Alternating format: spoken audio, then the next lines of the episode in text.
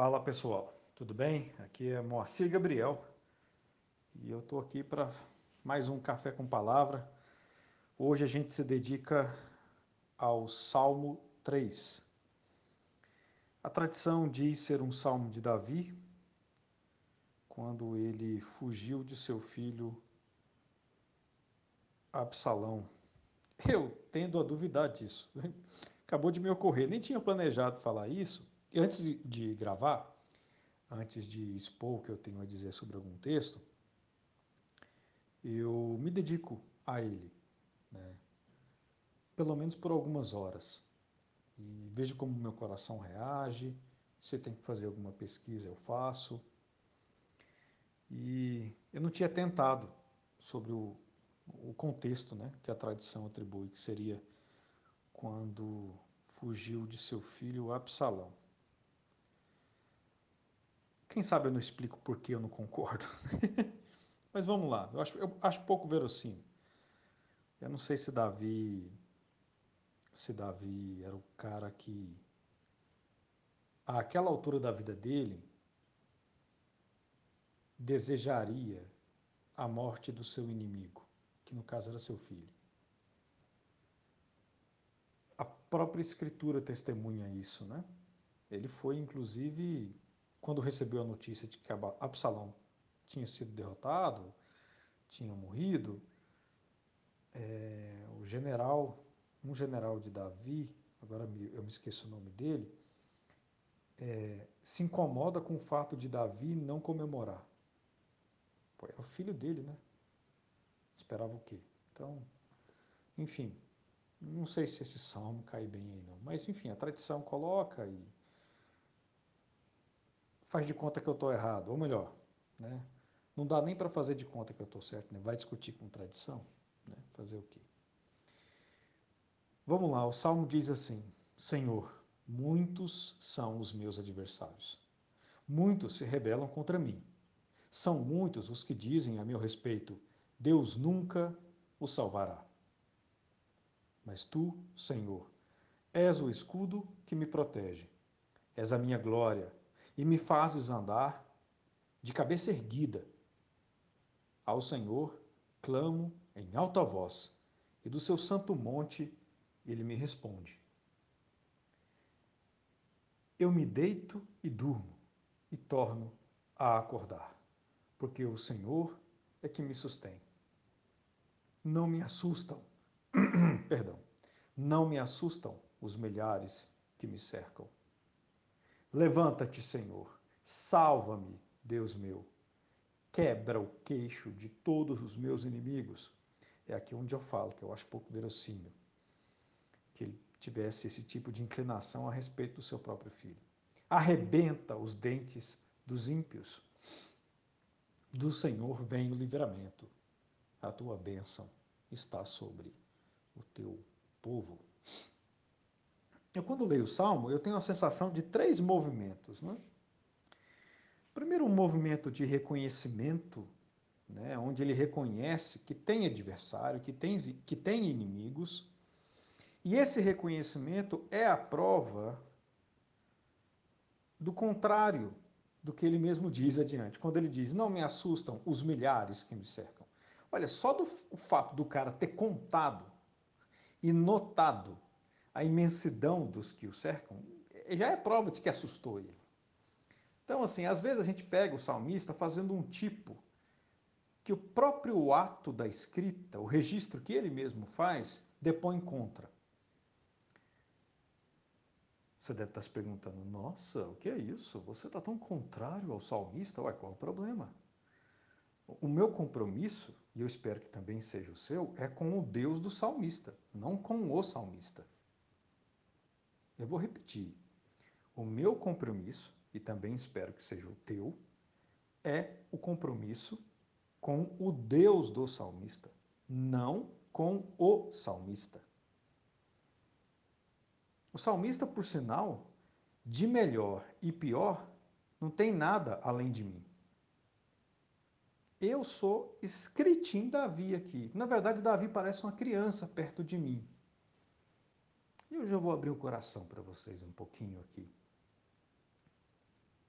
Porque assim como Davi, o meu, o meu coração faz esse movimento de reconhecer que eu tenho adversários. Que eu tenho gente que olha para mim e diz: é um merda, vai dar em nada, deu em nada. Eu até concordo. Eu sou um merda, dei em nada. Eu sou um fracassado. A depender do critério que se usa, eu sou um fracassado. A gente vai falar um pouquinho sobre critérios hoje também. Então, veja bem, tanto o salmista quanto eu, eu imagino que você, e mais, o próprio Jesus reconhecia, reconheceu, nós temos inimigos. O problema não é ter ou deixar de ter inimigo, não é faça de tudo para não ter inimigos. Hoje tem essa conversinha fiada. Fulano vive dizendo, sou amigo de todo mundo. Eita, eu começo a duvidar, né? Aquele ditado popular. Quem é amigo de todo mundo não é amigo de ninguém. E pior, talvez não saiba que o inimigo mora ao lado. Jesus reconheceu que nós temos inimigos, inimigos, adversários, pessoas que se colocam no nosso caminho. E ele falou: a questão é o que você vai fazer com isso. Você tem que amar o inimigo. Aí começa a confusão do amar e do gostar. Ninguém fala melhor que isso do que o reverendo Caio Fábio. Eu recomendo que ouçam esse tema. A diferença entre amar e gostar. Dá para amar sem gostar. Inclusive, o amar exige isso. Ele não está condicionado ao gostar. E eu até escrevi um textinho lá na Maldição do Piqui, onde eu falo: se tiver que escolher, tenha ao seu lado quem ama você e não quem apenas gosta de você. Maravilha, se tiver alguém que ama e gosta de você, isso é o céu. Mas se for só para ficar com uma das duas coisas, fica com quem te ama. Porque ela vai ser correta com você, vai ser justa com você. Do contrário, se coloca como um satanás na sua vida, como um adversário. Então todos nós temos. Então o salmista tá, tá beleza, é isso aí. E também, assim como o salmista, eu acho que todos nós reconhecemos que o Senhor é o escudo que nos protege. Toda vez que eu vejo que eu leio um salmo e encontro essa expressão, ou qualquer expressão que faça é, é, menção à ideia de que Deus é o refúgio, a proteção contra alguém mais, contra outrem, eu me recordo de um, de um comentário que li em um livro chamado Lecionário Patrístico Dominical. Você encontra um link para esse livro uh, no site do Lecionário Anglicano, lá em Recursos, eu acho que está em Recursos. Lecionário Patrístico Dominical é um lecionário patrístico romano, não é um anglicano, é, e você vai encontrar, encontrar perdão, as leituras devidamente comentadas por pais e doutores da igreja. É um livraço, é muito bom. Um dia eu encontrei um comentário em que esse pai, o doutor da igreja, agora não me recordo mais, disse que a proteção que a gente tem que ter contra o nosso inimigo, os nossos inimigos, diz ele, moram dentro do meu coração, ele falava assim: eu, onde é que está o meu inimigo? Os meus inimigos, onde eles estão? Dentro de mim. Eu fiquei muito impactado com aquilo. Mas isso não quer dizer que não haja inimigos externos. E aqui o Salmo está falando disso. Então, Deus é nosso escudo, é nossa proteção contra inimigos externos e internos. Ok. Realmente Deus responde. A gente parte disso, né? O problema é o que a gente quer com a resposta dele, mas vamos lá. Então, percebeu, né? Primeiro movimento, esse movimento que a gente, pô, eu tenho um inimigo. O coração é, é, é ali. Ele bate de frente com essa realidade. E dói. E como dói. Depois vem essa lembrança, esse outro movimento que o coração faz. Ele é meu refúgio.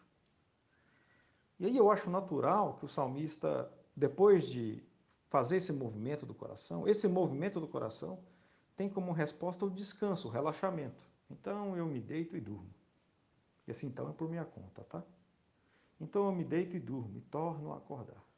Aí quando ele acorda, ele inclusive reconhece que esse ato de dormir e acordar, porque tem uma coisa que a gente se esquece, né? eu ouvi isso do pai de um de um grupo de colegas meus do ensino médio, o seu Amilcar. Uma vez a gente estava lá na casa deles lá, e alguém brincou com uma pessoa que estava dormindo, deu um susto na pessoa quando estava dormindo. O seu Amilcar virou e falou assim: nunca mais façam isso. Não há nenhum momento de maior vulnerabilidade do que quando estamos dormindo. Eu nunca esqueci disso, cara. E eu falei, putz, e não é que é, é verdade. Dormir é. Por isso que é tão forte, né? Você parar para pensar assim, não, escolhe bem com quem você vai casar, porque você, né? você vai dormir com a pessoa. Só mesmo tendo a certeza de que Deus é nossa proteção, é que a gente consegue dormir e descansar quando a gente está cercado de inimigo.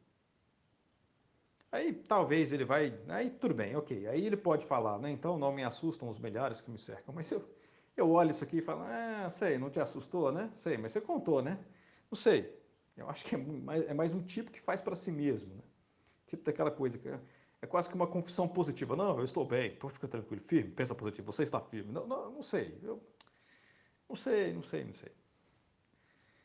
Aí ele fala: Levanta-te, Senhor, salva-me, Deus meu. Bom, se o cara está reconhecendo que precisa ser salvo, é porque a coisa não está legal para o lado dele. Quebra, e aí é que vem meu ponto, ó, quebra o queixo de todos os meus inimigos. Percebe que o movimento do coração vai indo, né? Primeiro o reconhecimento, depois outro reconhecimento e agora uma expressão de desejo, né? Ele reconhece duas coisas, que tem adversários e que para lidar com esses adversários Deus é a solução. E se ele parasse por aí, ou melhor, se ele não, se nós parássemos por aqui, seria tudo, tudo de bom. Mas a gente, tal qual o salmista, a gente segue adiante. E, e aí, Deus, faz alguma coisa. Me livra dessa. Arrebenta com quem arrebentou comigo. Faz eles terem vergonha de terem falado que eu nunca me levantaria. Arrebenta o dente dessa porcariada de gente. E aí ele termina, né? Parece que fala isso e dá uma mudada assim na face. Fica imaginando, ele fala, é do Senhor vem o livramento. A tua bênção está sobre o teu povo. Por isso que não, é mais uma razão, né? Para não achar que esse texto é daquele momento da vida de Davi onde ele estava fugindo de Absalão. Mas isso aqui não é o mais importante. Isso não é o mais importante aqui. O que importa é falarmos um pouco sobre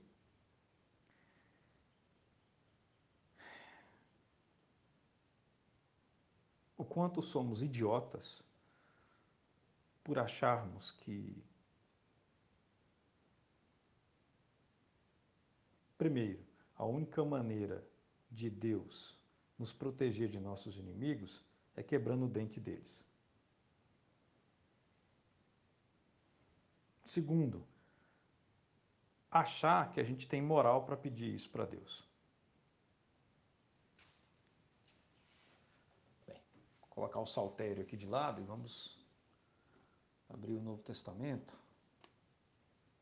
Talvez nem precisemos, talvez nem seja necessário fazermos a leitura.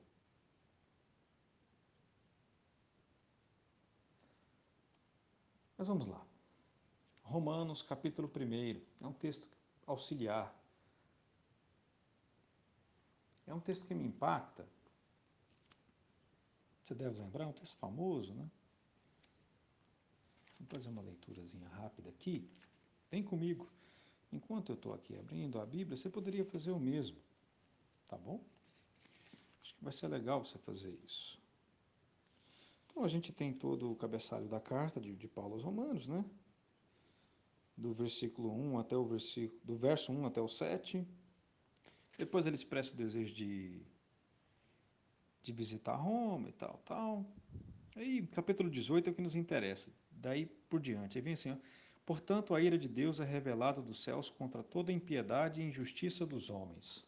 Então, isso é um fato. Paulo está admitindo que a, impiedade, a, a, ira de Deus contra a impiedade, né, contra o ímpio, é, é manifestada. Mas vamos ver como é que isso acontece. A injustiça dos homens, ok, vamos de novo. Portanto, a ira de Deus é revelada dos céus contra toda impiedade e injustiça dos homens que suprimem a verdade pela injustiça. Pois o que Deus se pode conhecer é manifesto entre eles pois Deus lhes manifestou. Ninguém pode reclamar inocência, essa coisa toda. Pois desde a criação do mundo, os atributos invisíveis de Deus, seu eterno poder, sua natureza divina, têm sido vistos claramente é, sendo compreendidos por meio das coisas criadas. Isso aqui dá uma boró, teologia natural, incrível isso aqui. Ah, de forma que tais homens são indesculpáveis, porque tendo conhecido a Deus, não glorificaram como Deus, nem lhe renderam graça, mas os seus pensamentos tornaram-se fúteis e o coração e o coração insensato deles obscureceu-se, dizendo-se sábios, tornaram-se loucos e trocaram a glória do Deus imortal por imagens feitas segundo a semelhança do homem mortal, bem como de pássaros, quadrúpedes e répteis. Aqui ele fala de um contexto bem particular. Né?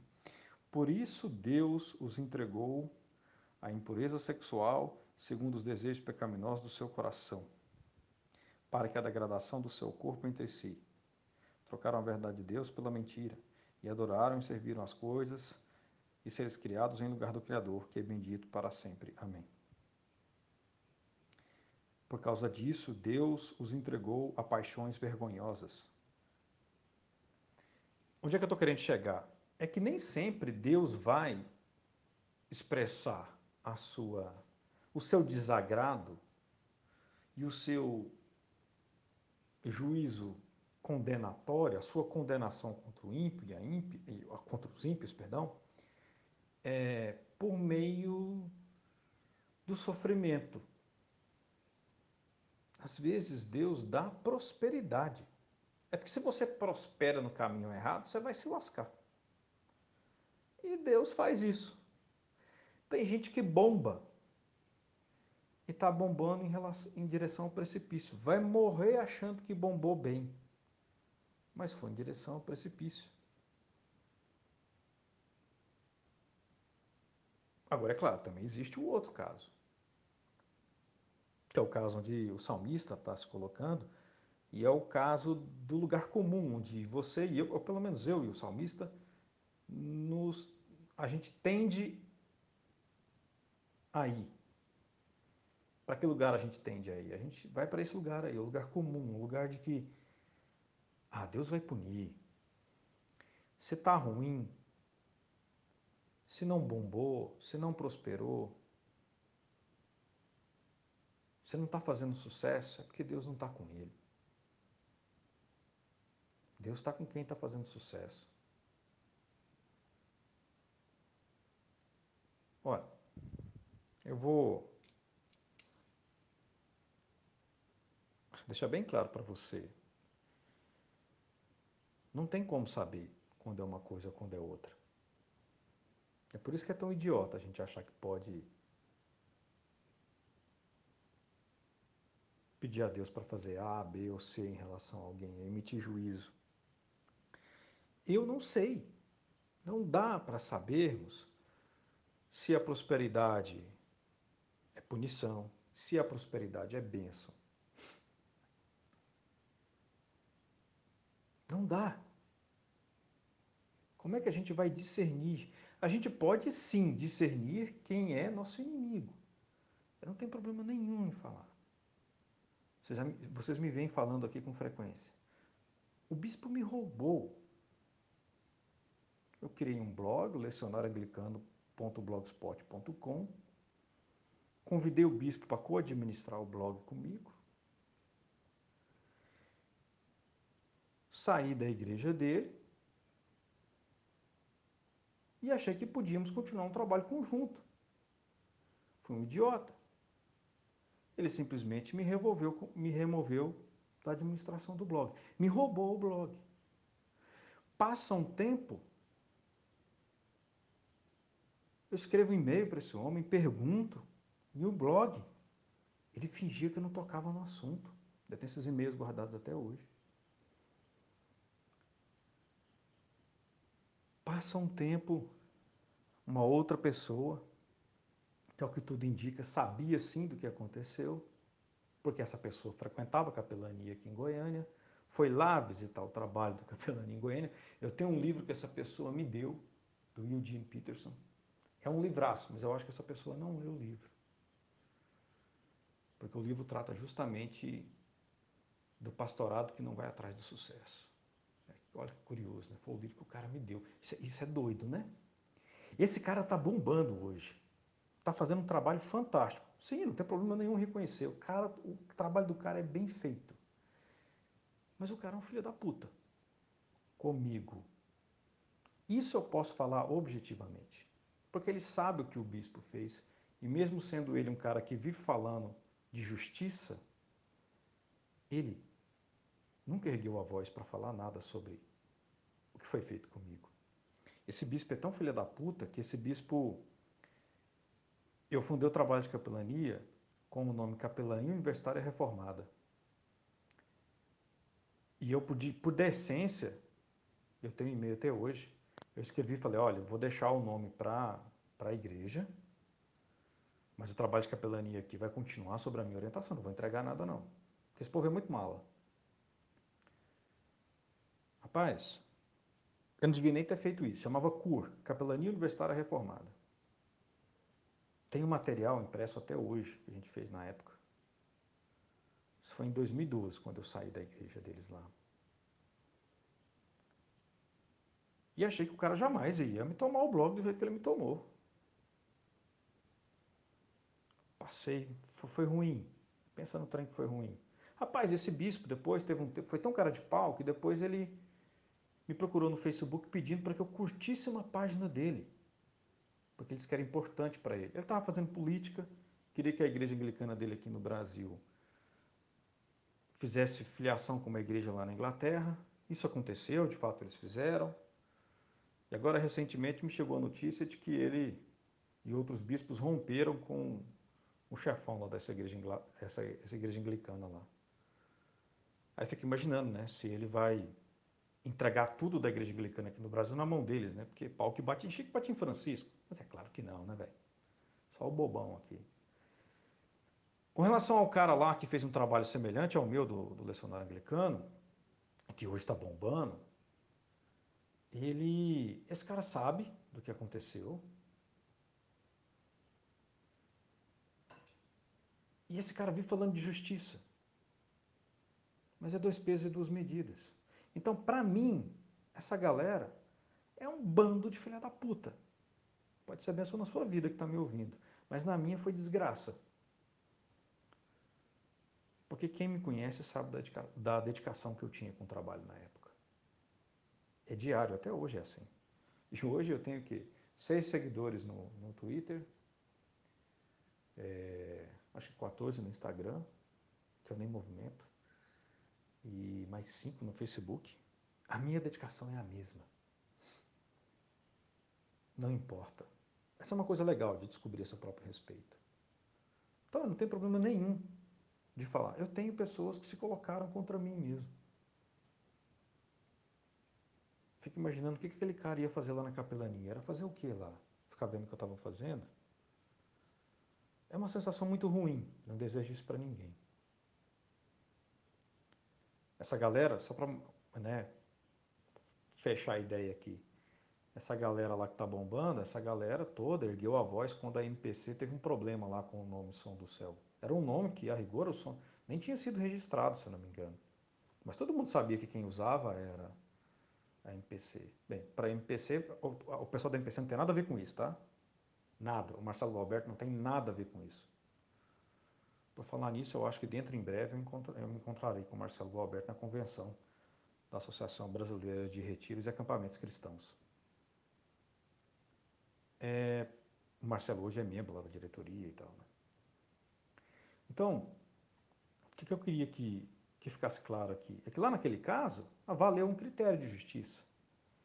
Mas quando está em jogo o interesse deles, não valeu de nada. Então eu posso sim, se eu só fosse louco, insensato e dissesse, não, as pessoas, não, não, comigo eles foram meus adversários. Eu posso colocar esse pronome possessivo mesmo, primeira pessoa. meus adversários, meus inimigos. Mas eu não tenho o direito de dizer que ele é seu inimigo. Ou que ele é inimigo das outras pessoas. Que ele é um satanás na vida dos outros. Um adversário, alguém que se coloca no caminho. O que a palavra quer dizer isso? Eu não tenho esse direito. Eu não posso encerrar a vida de ninguém a um ato. Tudo bem, ainda que seja um ato contínuo. Que isso foi em 2012. O trabalho desse cara lá vai começar um tempo depois. Então, não importa. O ato contínuo de não, não aconteceu nada. Vai ver, eu estou errado. Vai ver, como diz o outro, o meu é o choro dos perdedores, de alguém que não teve competência para bombar. Mas sobre bombar, eu vou fazer um comentário lá no final, você vai entender a minha escolha. Mas perceba que não dá para a gente saber. Nessa mesma época, ali em 2013, a gente pensa num ano desgraçado para mim, foi o ano de 2013. Ali, 2011, aí 2012 eu tive meu blog roubado. 2013, um pastor da igreja presbiteriana me passou a perna, me sacaneou feio. Esse cara não bombou, esse cara saiu de Goiânia com o rabo entre as pernas. O pessoal não sabe disso, mas eu falo. Na verdade, eles sabem, mas ficam botando panos quentes. O cara saiu de Goiânia porque ele não foi macho o suficiente, nem para fazer uma coisa nem outra. O presbitério apertava ele de um lado, porque ele estava liberando, dentre outras coisas, não, não falava contra, por exemplo, fumo nem nada, questionando ele. E aí ele ficou, não fez nem, nem uma coisa nem outra e vazou, foi para a Europa.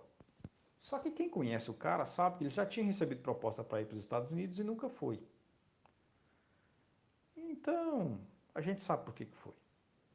Foi porque o trem estava feio aqui para ele. Essa é a verdade. Só que nem nesse caso eu posso falar que esse cara está colhendo o fruto de alguma coisa que fez de errado contra mim. O que eu estou querendo dizer é, velho, não importa se o cara é seu inimigo. O mundo não, não gira em torno do seu umbigo. Do mesmo jeito que não gira em torno do meu. Gente, é loucura a gente achar que se alguma desgraça comete a vida de alguém que nos fez mal, é porque está pagando o mal que fez a nós. Puta que... Desculpa, eu estou hoje, né? eu estou demais, né? Mas, gente, não faz sentido. Esse, esse pastor presbiteriano teve depressão séria lá na Europa. Eu poderia falar, ah, é culpa, culpa pelo que ele fez, FDP. Não, cara, o, bicho, seria doentio. Mas é um movimento que o nosso coração faz. A gente vai na onda aqui do salmista, a gente vai nesse caminho. A gente acha que pode andar por aí. Você imagina tudo isso aí, ó, até 2013. Aí depois o cara lá do, do trabalho semelhante ao meu, do lecionário, vai começar o, trabalho, o trabalho dele há algum tempo e sabia do que estava acontecendo. Na época eu estava muito envolvido, envolvido ainda com, com internet, procurava saber as notícias. E eu lembro de ver, né, desse bispo que me roubou, agradecendo ao cara por ter lançado lá o livro e tudo mais. E hoje eles estão bombando. Então perceba, eu tenho inimigos meus que estão bombando e tenho inimigos meus que estão desgraçados, passando por depressão. E aí? E daí? Se eu for entrar no meu mundinho, se eu for me ensimesmar tudo que acontece na vida do outro é resposta de Deus à minha indignação. Eu vou entrar nessa. Vou achar que se fulano está prosperando, é porque Deus está agindo como agiu lá, como descrito em Romanos capítulo 1, entregando eles as suas paixões, para que se percam. Porque é uma coisa que Deus faz. Ele fez isso com o povo de Israel também, no tempo de Isaías povo estava em pecado e continuava prosperando, continuava prosperando em Deus, nada fez. Deixou, deixou rolar. Se eu for entrar nessa, eu vou achar que o sucesso do cara é punição de Deus. Não, é porque o cara é competente. Ele faz bem o que ele se propôs fazer. Tudo bem, verdade seja dita. É perigoso confiar em multidão. Eu gosto muito daquele texto onde Jesus, acho que é João, né? Onde fala que Muitas pessoas estavam seguindo Jesus, mas Jesus conhecia-lhes o coração e não confiava neles. Eu estou parafraseando o texto, tá? Mas, cara, não dá, não dá para a gente concluir como o salmista concluiu. Levanta-te, Senhor, salva-me, Deus meu. Quebra o queixo de todos os meus inimigos, arrebenta os dentes dos ímpios, seja lá o que isso for. Porque o quebrar o queixo pode ser tanto fazer sofrer quanto fazer prosperar na direção errada. E aí? Eu não tenho como saber, cara. Então, já que não tem como eu saber, o que, que eu tenho a ver com isso? E o mais importante de tudo, entenda uma coisa: o cara que está falando com você agora, que está gravando esse podcast, esse cara é muito mal. Eu faço Davi parecer uma criancinha. Já desejei a morte desses caras.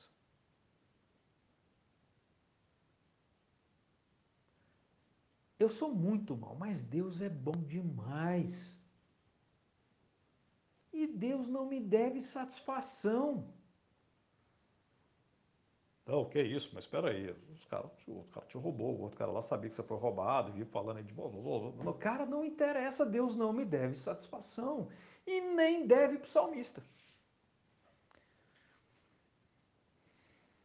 Então, essa ideia de que porque o cara é meu inimigo, porque o cara atravessou o meu caminho, Deus vai mudar a história da humanidade para te fazer justiça.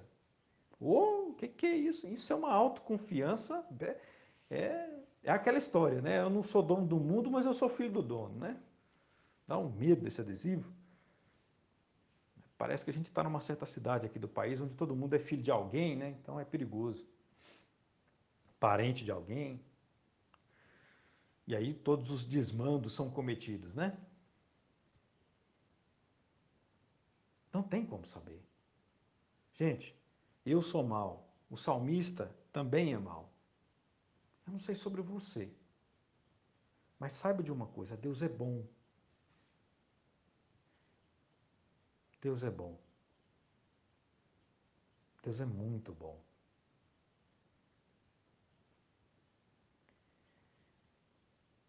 Já que eu toquei nesse assunto sobre bombar, né? Trabalhos que bombam, trabalhos que têm grande avanço, eu lembro que quando eu estava fazendo teologia, já depois de ter acontecido tudo isso que eu mencionei aqui, eu fui fazer um evento lá, dentro do, do instituto onde eu estudei. E na mesma época eu tinha um amigo que trabalhava numa livraria ali no centro de Goiânia, adoecido, um problema no fígado. E eu falava com ele com frequência. Mas por conta desse evento, querendo bombar, né? Correu bem, nós tivemos um cara, uns caras legais lá falando e tal. Mas enfim, eu tenho um pôsterzinho até hoje. Mas por conta dessa merda desse evento, eu não falei com meu amigo durante um mês. E o cara estava doente. Ah, tudo bem. Depois que acabou o evento, arrumei um tempo para ligar para ele. Eu lembro direitinho do dia. Eu saí do, do instituto, fui ao centro de Goiânia, ali na Rua 3, porque na Rua 3 tinha muitos bancos, e o banco que eu tinha conta na época tinha uma agência lá, e tinha muitas livrarias. Eu frequentava a livraria, que aqui em Goiânia a gente chama de livraria de livro usado, né? Os sebos, né? Aí, pá, então, entrei no banco, tá, tô ali na fila, aguardando, ia fazer um depósito em dinheiro, e eu gostava de fazer no caixa, porque caía na hora. Senão eu tinha que esperar o pessoal, enfim, você já sabe, antiga, é povo antigo aí, né, sabe o que eu estou falando. Era como se fosse fazer um Pix, né, eu tinha que pegar a fila. Aí eu entrava para fazer o, o, o, o, depósito, parei na fila, pá, peguei o telefone, liguei, beleza. Uma outra pessoa atendeu, era o filho dele. Cadê fulano? Fulano. Eu sou filho dele, meu pai morreu. Não esqueça desse dia. Prometi a mim mesmo que eu nunca mais ia correr atrás de evento. Miserável homem que sou. E por mais que me causa indignação. Eu não, eu não nego que causa. Me incomoda, sim, o sucesso de quem me puxou o tapete. Me incomoda. Eu não sou bonzinho. Aí eu volto para o início da minha conversa. Lembra de eu falar com o salmista? O próprio Salmo depõe contra ele quando ele fala que não tem medo? Balela. O salmista estava cagando de medo e eu cagando de raiva aqui. A galera tá bombando e foi tudo canalha comigo. Me incomoda demais. Mas não chega nem perto da dor que eu senti quando eu vi que eu deixei de estar presente na vida de um amigo por conta da merda de um evento.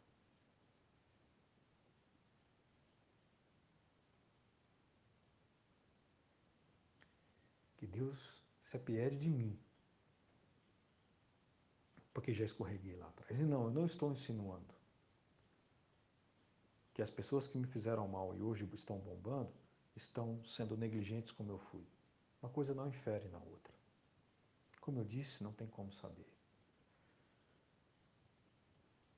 Mas como você sabe, já deve ter percebido, eu oro as Escrituras como publicano. Então, Pai, tem misericórdia de mim, tem misericórdia de mim, pecador. Tem misericórdia de mim, porque eu fico te pedindo para que o Senhor arrebente com a vida dos meus inimigos. Quando na verdade o que o Senhor quer é que eu peça que o Senhor restaure a vida deles no que precisa ser restaurado, porque eu não sei o que, que tem que ser restaurado. Me perdoa, Deus, porque eu sou pecador. Tem misericórdia de mim, que sou pecador. Porque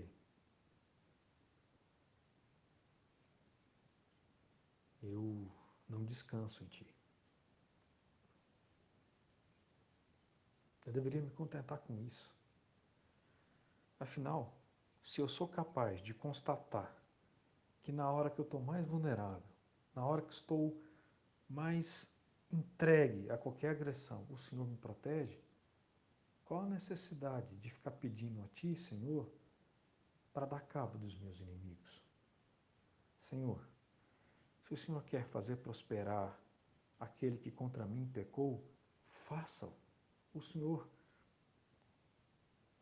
não acaba nem comigo que pequei contra ti. Que assim seja.